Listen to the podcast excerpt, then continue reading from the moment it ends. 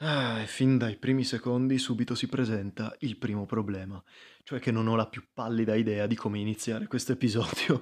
Non so se metterò una sigla, non so neanche come si faccia normalmente per i podcast, si mette una sigla, una canzoncina di sottofondo o magari posso provare a utilizzare quegli idiomi che piacciono tantissimo agli youtubers del tipo bella a tutti ragazzi o ste robe qua, però preferirei di no, cioè se voglio fare il coglione lo faccio a modo mio.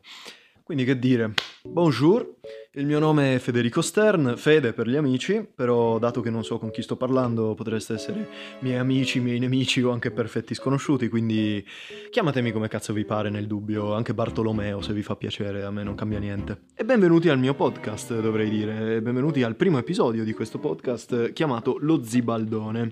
Perché fare un podcast innanzitutto?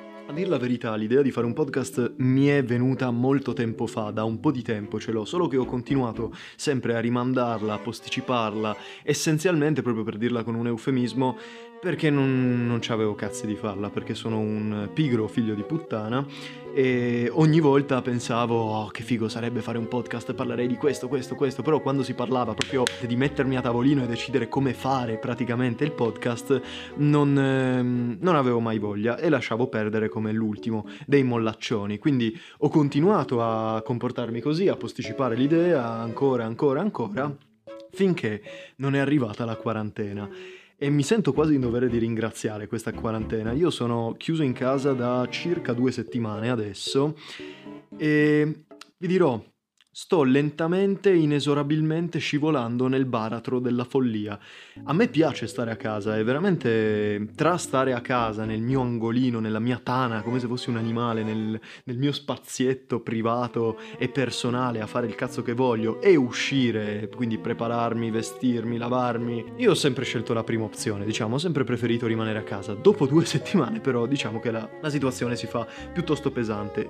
Perciò Onde evitare situazioni alla Shining in cui prendo un'accetta e faccio a pezzi la mia famiglia in un raptus di follia perché eh, anche la mia famiglia sta a casa, e mi sono detto ho disperatamente bisogno di uno sfogo, ho disperatamente bisogno di qualcosa che mi svaghi, di qualcosa che mi diverta, di qualcosa di possibilmente magari non costruttivo però che eh, essenzialmente non fosse semplicemente stare davanti alla tv e giocare a GTA. Anche quello mi diverte però non è la cosa più produttiva.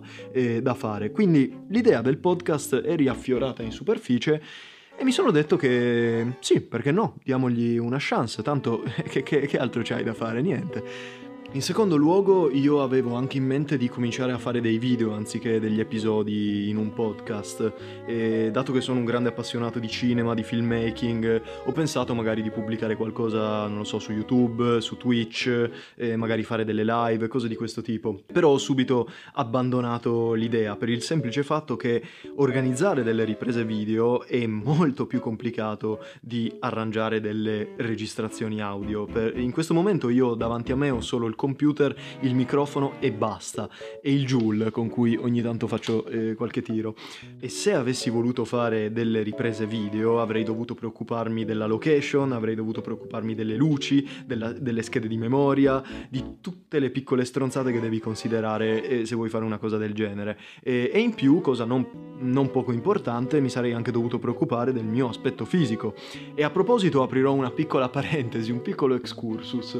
Io in questo momento sono un interessante paradosso estetico, perché sono in mutande, cioè eh, in pigiama, cioè io dormo mh, mm, in mutande, quindi è praticamente il mio pigiama, però ho il giubbotto, perché eh, dato che tutta la mia famiglia sta a casa oltre a me, riuscire a trovare una stanza vuota eh, in cui eh, si possa registrare senza avere rumori molesti è veramente difficile, ho trovato solo la veranda.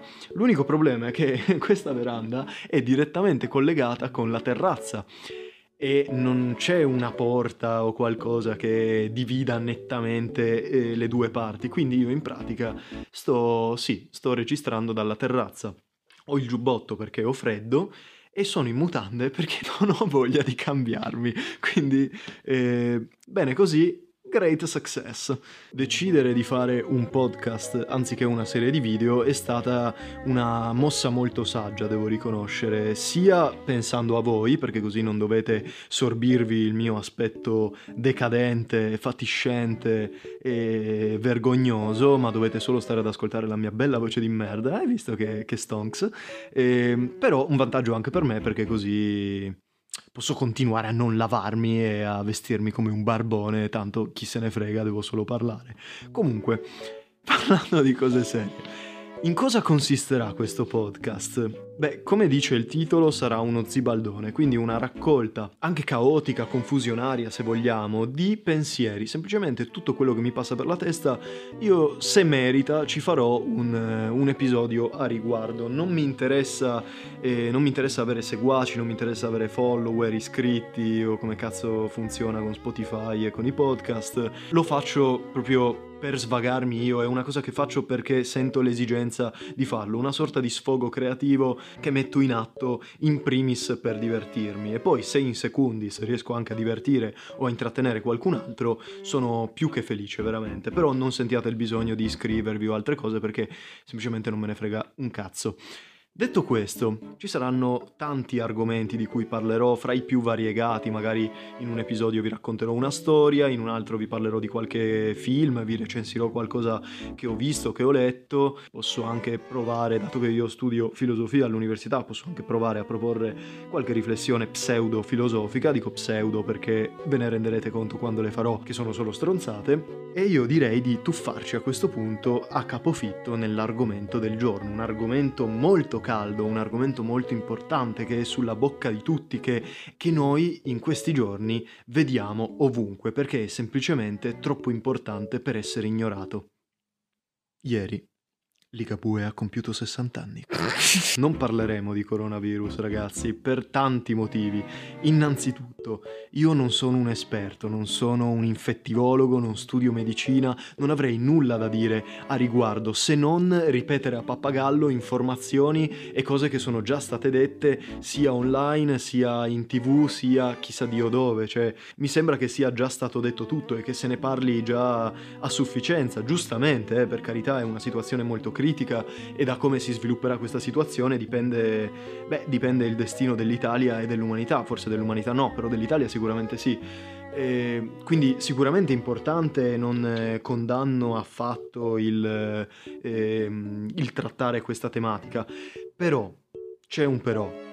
Io sento parlare di coronavirus di qua e di là, siamo in quarantena eh, sono chiuso in casa, non esco e comunque vedo dalla mia terrazza le strade sono non deserte di più. Sembra di stare in una città fantasma io vi ho detto che me ne sono uscito con questo podcast per svago anche mio personale, per intrattenimento, per fare qualcosa che mi distraesse da eh, questa situazione di noia e di quarantena e al tempo stesso deve distrarmi anche da tutto ciò che succede eh, per quanto riguarda il coronavirus. È una sorta di oasi questo, questo podcast, un'oasi in cui non si parla di coronavirus. Se aspe- non aspettatevi informazioni, news, non aspettatevi un podcast alla Breaking Italy per il semplice fatto che primo non ho le competenze per farlo, secondo non ho l'interesse per farlo. Il mio primo obiettivo con questo podcast è proprio cercare di pensare ad altro rispetto al coronavirus. È giusto pensare al coronavirus e penso che tutti noi ci stiamo pensando già a sufficienza, però dobbiamo sempre ricordarci che esiste anche altro nella, nella vita e riuscire a pensare ad altro senza questa preoccupazione, quest'ansia crescente che abbiamo tutti, penso che sia un qualcosa di molto, di molto positivo che possiamo fare proprio dal punto di vista mentale. Quindi io direi a questo punto di cominciare a parlare del vero argomento del giorno. Questo tema di cui parlerò fa parte di una rubrica che ho chiamato, deciso di chiamare supposte sterniane, perché inizialmente era pillole sterniane, perché io faccio stern di cognome, però supposte mi faceva più ridere, perché... Beh... Ehm perché te le ficchi su per il culo. E il primo episodio del podcast, facente parte della rubrica supposte esterniane, recita così, è una domanda essenzialmente, non è un vero e proprio argomento, è una domanda che vi faccio e su cui rifletterò e vi invito a riflettere. Se un esercito di bambini di 5 anni vi attaccasse, quanti pensate di riuscire a uccidere prima di soccombere inevitabilmente? Questa è una domanda solo apparentemente stupida, in realtà presenta molte opzioni e considerazioni eh, interessanti e a cui prestare la massima eh, attenzione. Adesso forse mi riderete dietro, però quando un giorno ci sarà veramente un esercito di bambini eh, che minaccerà la vostra incolumità, eh, lì riderò io, ride bene chi ride per ultimo. Comunque, parliamo seriamente di questa, di, di questa, enorme stronzata. Immaginate di essere in un videogioco tipo Temple Run, cioè il, l'omino di Temple Run sa che prima o poi verrà catturato da quelle scimmie mutanti, non so che cosa siano sinceramente, non ho mai capito, però da quei mostri che lo inseguono, sa che prima o poi tu sbaglierai e perderai insomma, però il blitz è proprio fare il, il maggior quantitativo di strada possibile, andare il più lontano possibile e questo è esattamente quello che vi propongo io, cioè prima o poi i bambini avranno la meglio su di voi perché non potete andare avanti a combatterli all'infinito, però qual è il numero massimo secondo voi che riuscireste a, a coprire? Ad abbattere se vogliamo, e non ad uccidere necessariamente, anche semplicemente metterli KO, neutralizzarli, ecco, far sì che non vi diano più fastidio. E qui, come già detto, ci sono tante cose da considerare. Il primo ambito su cui occorre soffermarsi sarà anche quello più scontato, però è al tempo stesso anche quello più fondamentale, cioè la prestanza fisica della persona che, che combatte. Non so se avete mai visto un film chiamato Zombieland del 2009, una commedia horror che parla essenzialmente di un'apocalisse di zombie e il protagonista, che è Jesse Eisenberg, racconta di come le prime vittime degli zombie, per ovvie ragioni, sono stati i ciccioni, sono stati i grassi, cioè perdonatemi, forse dovrei utilizzare una parola un po' più politically correct. I cicciabomba, le persone con le ossa grosse. Queste sono state le prime vittime degli zombie perché non riuscivano a correre, non riuscivano a difendersi e sono inevitabilmente caduti. Una cosa molto simile accadrebbe anche nel caso in cui vi attaccasse un esercito di bambini. È chiaro che se dal punto di vista fisico non siete messi troppo bene, e adesso parlo in generale dei grassoni, cioè de- delle persone con le ossa grosse, come chiamarli? I megaloossei, dai, i, i Boh, insomma, i grassi. È chiaro quindi che una persona in sovrappeso se la vede molto brutta, sicuramente in una condizione peggiore. Magari i colpi che sferra i bambini sono più potenti perché ha più massa corporea, quindi magari riesce a mettere più energia ecco, nei, nei colpi che sferra, però è anche più lenta e soprattutto la stamina eh, ne risente perché ha più massa corporea da gestire, sarebbe più lenta, si affaticherebbe presto, è destinata a soccombere prima. Il numero di bambini che riuscirebbe a neutralizzare non è molto elevato. Però chiaramente eh, migliore è il tuo fisico, più riesci a, a, a cavartela bene. È ovvio anche che se sei alto due metri, cosa che io non sono, e se hai il fisico di The Rock, cosa che io non ho, puoi far fuori un considerevole numero di, di bambini. Però noi dobbiamo arrangiarci con quello che abbiamo. Conta anche l'età, chiaramente, parallelamente alla prestanza fisica. Io sono abbastanza giovane, ho 21 anni, cazzo ci ho dovuto anche pensare, pensa qu- quanto sono rincoglionito. Eh, io non so come faccia la gente passati i 40 a ricordare esattamente la loro età, cioè io già adesso ho dovuto pensare se ho 21 o 22 anni o 20 magari, poi scoprivo di avere 20 anni quando pensavo di averne 21.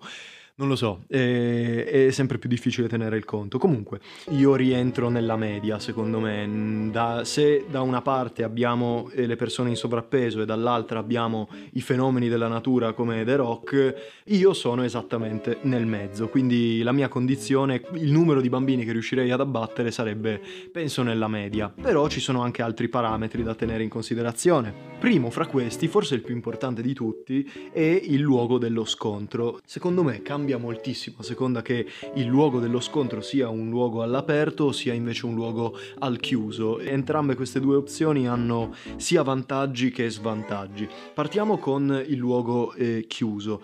In un luogo chiuso hai le spalle coperte, puoi metterti con le spalle al muro e hai la garanzia che i bambini da dietro non ti attaccheranno mai, ce li hai solo davanti a te.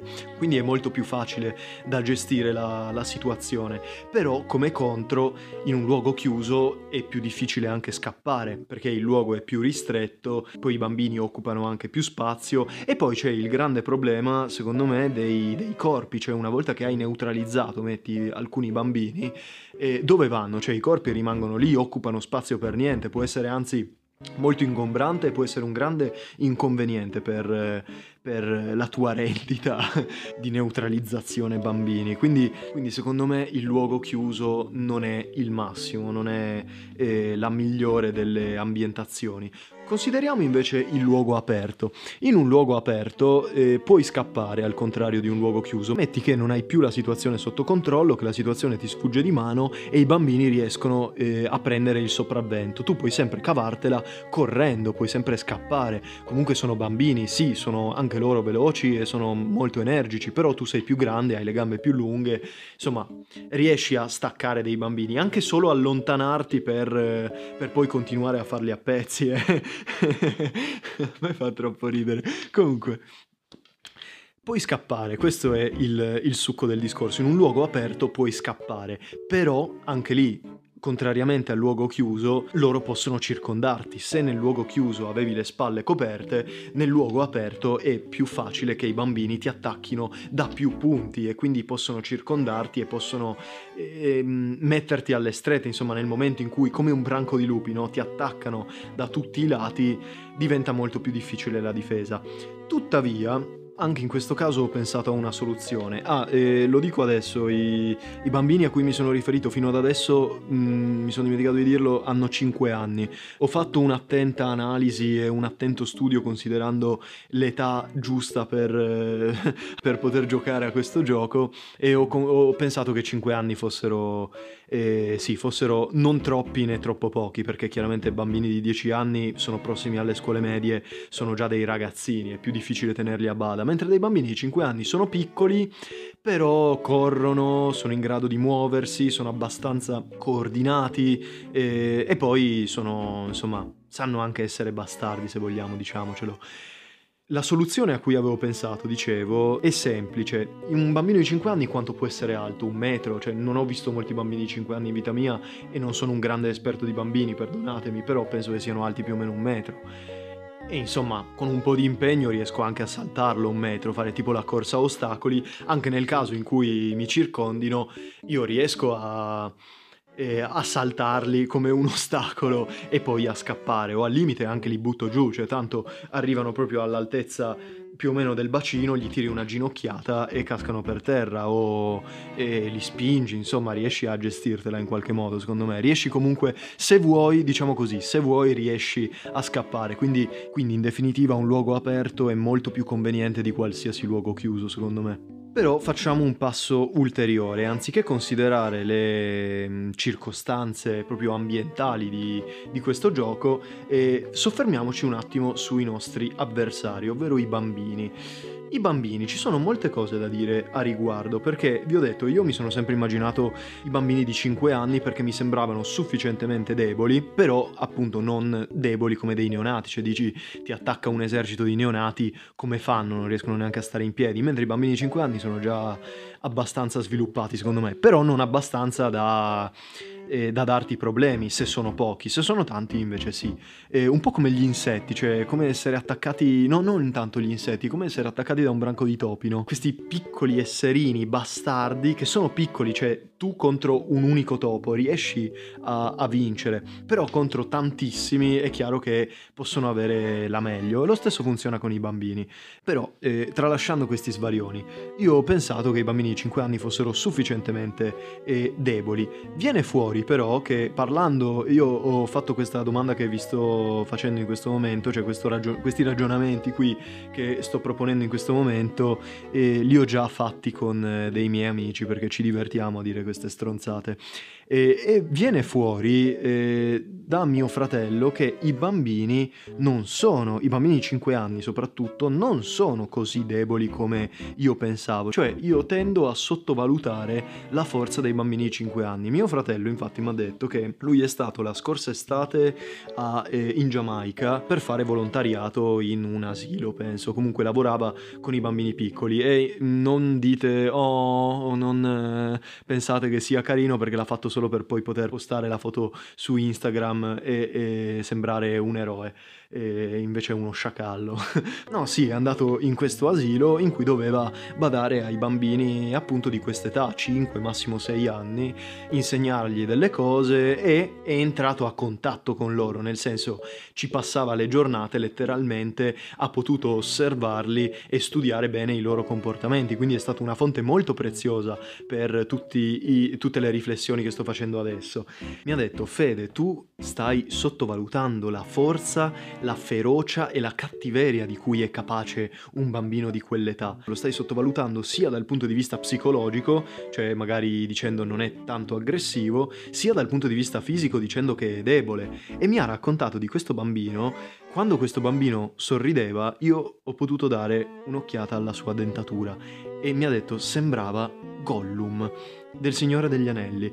Non so se avete presente, ma non per insultarlo, per prenderlo in giro, ha detto letteralmente sembrava Gollum, cioè aveva questa bocca con i denti aguzzi, letteralmente aguzzi, ragazzi, dovete credermi, cioè tutti storti, tutti brutti. Cioè, questo bambino non aveva dei denti, aveva delle fauci, come un animale, come Gollum, appunto, cioè un, un, un uomo, un umanoide mostruoso. Cioè, e mi ha detto, se quel bambino mi avesse cacciato un morso, cazzo, mi avrebbe staccato sicuramente qualche pezzo di, di carne, di pelle, cioè mi avrebbe fatto male. E questo non è da sottovalutare, quindi chiaramente questo era un caso, era un caso speciale, cioè non penso che tutti i bambini siano così mostruosi come eh, questo che mi ha raccontato mio fratello, però comunque eh, per ricordare che i bambini eh, di, anche di 5 anni, nonostante sembrino deboli, possono essere eh, molto più pericolosi di quanto noi pensiamo. Quindi forse sto sottovalutando eh, la questione o s- sono troppo fiducioso nelle mie capacità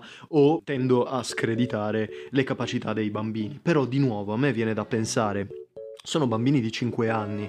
Per quanto forti possano essere, tu sei più forte di loro. Certo, loro sono tanti, però di nuovo sono bambini di 5 anni, cioè io gli do una manata, un pugno, un calcio e questi cadono a terra, si mettono a piangere, non è che eh, si rialzano tipo Terminator e, e, devi per forza sparargli un colpo in testa come gli zombie per, per ucciderli. No, cioè eh, sono piuttosto facili da neutralizzare secondo me e rimango di questa opinione. Se a qualcuno avanza avanzano dei bambini e gli va di fare un esperimento molto divertente, mi contatti al più presto che così posso finalmente trovare una risposta a queste domande, a queste supposizioni. A questo punto abbiamo parlato del luogo dello scontro, abbiamo parlato dei nostri antagonisti, abbiamo parlato anche del protagonista, cioè eh, noi, eh, dal punto di vista fisico. Adesso parliamo sempre del protagonista, ma dal punto di vista psicologico. Cioè, secondo me, conta molto anche la disposizione con cui tu affronti una sfida del genere. Cioè, se tu sei una persona a cui piacciono i bambini, che magari ha dei figli, dei nipotini, o comunque anche solo l'idea di far male a dei bambini ti disturba, è chiaro che eh, il tuo punteggio sarà piuttosto basso in questa, in questa sfida, verrai eliminato subito. Se sei invece una brutta persona come me che non si fa problemi a pensare stronzate di questo tipo, io penso che una persona a cui non dico che necessariamente odi i bambini, ma anche solo una persona a cui sono indifferenti i bambini. A me sono abbastanza indifferenti i bambini, non, non mi fanno né caldo né freddo. Certo, molte volte rompono il cazzo, anche parecchio, e sono praticamente degli esseri umani meno intelligenti, con meno esperienza sì, non è che mi facciano impazzire i bambini. Diciamo che non mi danno fastidio e non ho nessun motivo per odiarli così a freddo. Però chiaramente nel caso in cui mi attacchino in gruppo, eh, lì sì che mi danno fastidio. E io penso che una persona come me, a cui i bambini non fanno né caldo né freddo, o ancora di più una persona a cui proprio non piacciono i bambini, nel momento in cui li attacca un esercito di bambini, questa persona si trasforma in una furia e eh, cioè, hai voglia di avere una mandria, un branco di bambini che sta lì a romperti il cazzo e ti tira eh, dei colpi deboli, perché di nuovo sono dei bambini di 5 anni, non sono forti, ti danno questi pugni, questi calci deboli che non ti fanno male ma ti danno danno fastidio, dopo un po' secondo me questa persona così eh, scatta, gli prende il raptus di follia, va berserker e, e fa una strage e lì chiaramente il punteggio, il numero di bambini che riesci a neutralizzare eh, subisce un'impennata. Quindi secondo me conta anche la, proprio la tua disposizione d'animo personale nei confronti eh, dell'avversario, degli avversari. Io direi che abbiamo ponderato questo problema sotto ogni punto di vista, è stato un bel esercizio eh, logico e in conclusione io vorrei fare una sorta di stima approssimativa del mio caso personale, cioè tenendo da conto tutte le opzioni che ho considerato finora. Dato che sono una persona fisicamente nella media, quindi non ho particolari handicap fisici dovuti all'età, dovuti al... Uh, al fisico, cose di questo tipo, e, ehm, dato che ho scelto un luogo aperto, tenendo in considerazione la relativa aggressività che possono avere i bambini e tenendo in considerazione anche il fatto che sotto una considerevole pressione eh, potrei veramente mm, trasformarmi in una macchina da guerra trucida bambini, Tenendo da conto tutte queste cose, secondo me, prima di crollare, io riuscirei a neutralizzare almeno una cinquantina di bambini. Non so se questa stima è troppo generosa nei miei confronti o è troppo eh, screditante nei confronti dei bambini, però tenendo da conto tutte queste variabili è una buona stima. Quindi vi lascio facendovi la stessa domanda. Se un esercito di bambini di 5 anni vi attaccasse, quanti secondo voi riuscireste a uccidere o a mettere fuori combattimento prima della vostra inevitabile sconfitta? Ve lo chiedo perché sono molto curioso di sapere le risposte, perché eh, tanta gente mi ha risposto nel tempo in modo molto diverso, c'è chi mi ha dato del pazzo dicendo che 50 bambini sono troppi, che, che già andare oltre i 20-30 sarebbe un gran traguardo, che io sto, eh, sono troppo generoso con le mie capacità, però c'è anche chi mi ha detto che sono invece una pippa, che eh, si potrebbe tranquillamente trucidare eh, almeno un centinaio di bambini prima di cominciare ad avere difficoltà. Quindi vi lascio semplicemente chiedendovi il vostro punto di vista, la vostra opinione a riguardo. E devo ammettere che sono molto curioso di, di avere qualche termine di paragone con cui confrontarmi, perché tutte le persone a cui ho fatto questa domanda assurda, a parte che lo sguardo di imbarazzo che ti lanciano non appena glielo chiedi non apprezzo, ma ciascuno ha dato una risposta diversa, perché ciascuno vede se stesso e le minacce esterne in modo completamente unico e personale. Vedi che perla di saggezza che vi ho mollato, mamma mia. Adios!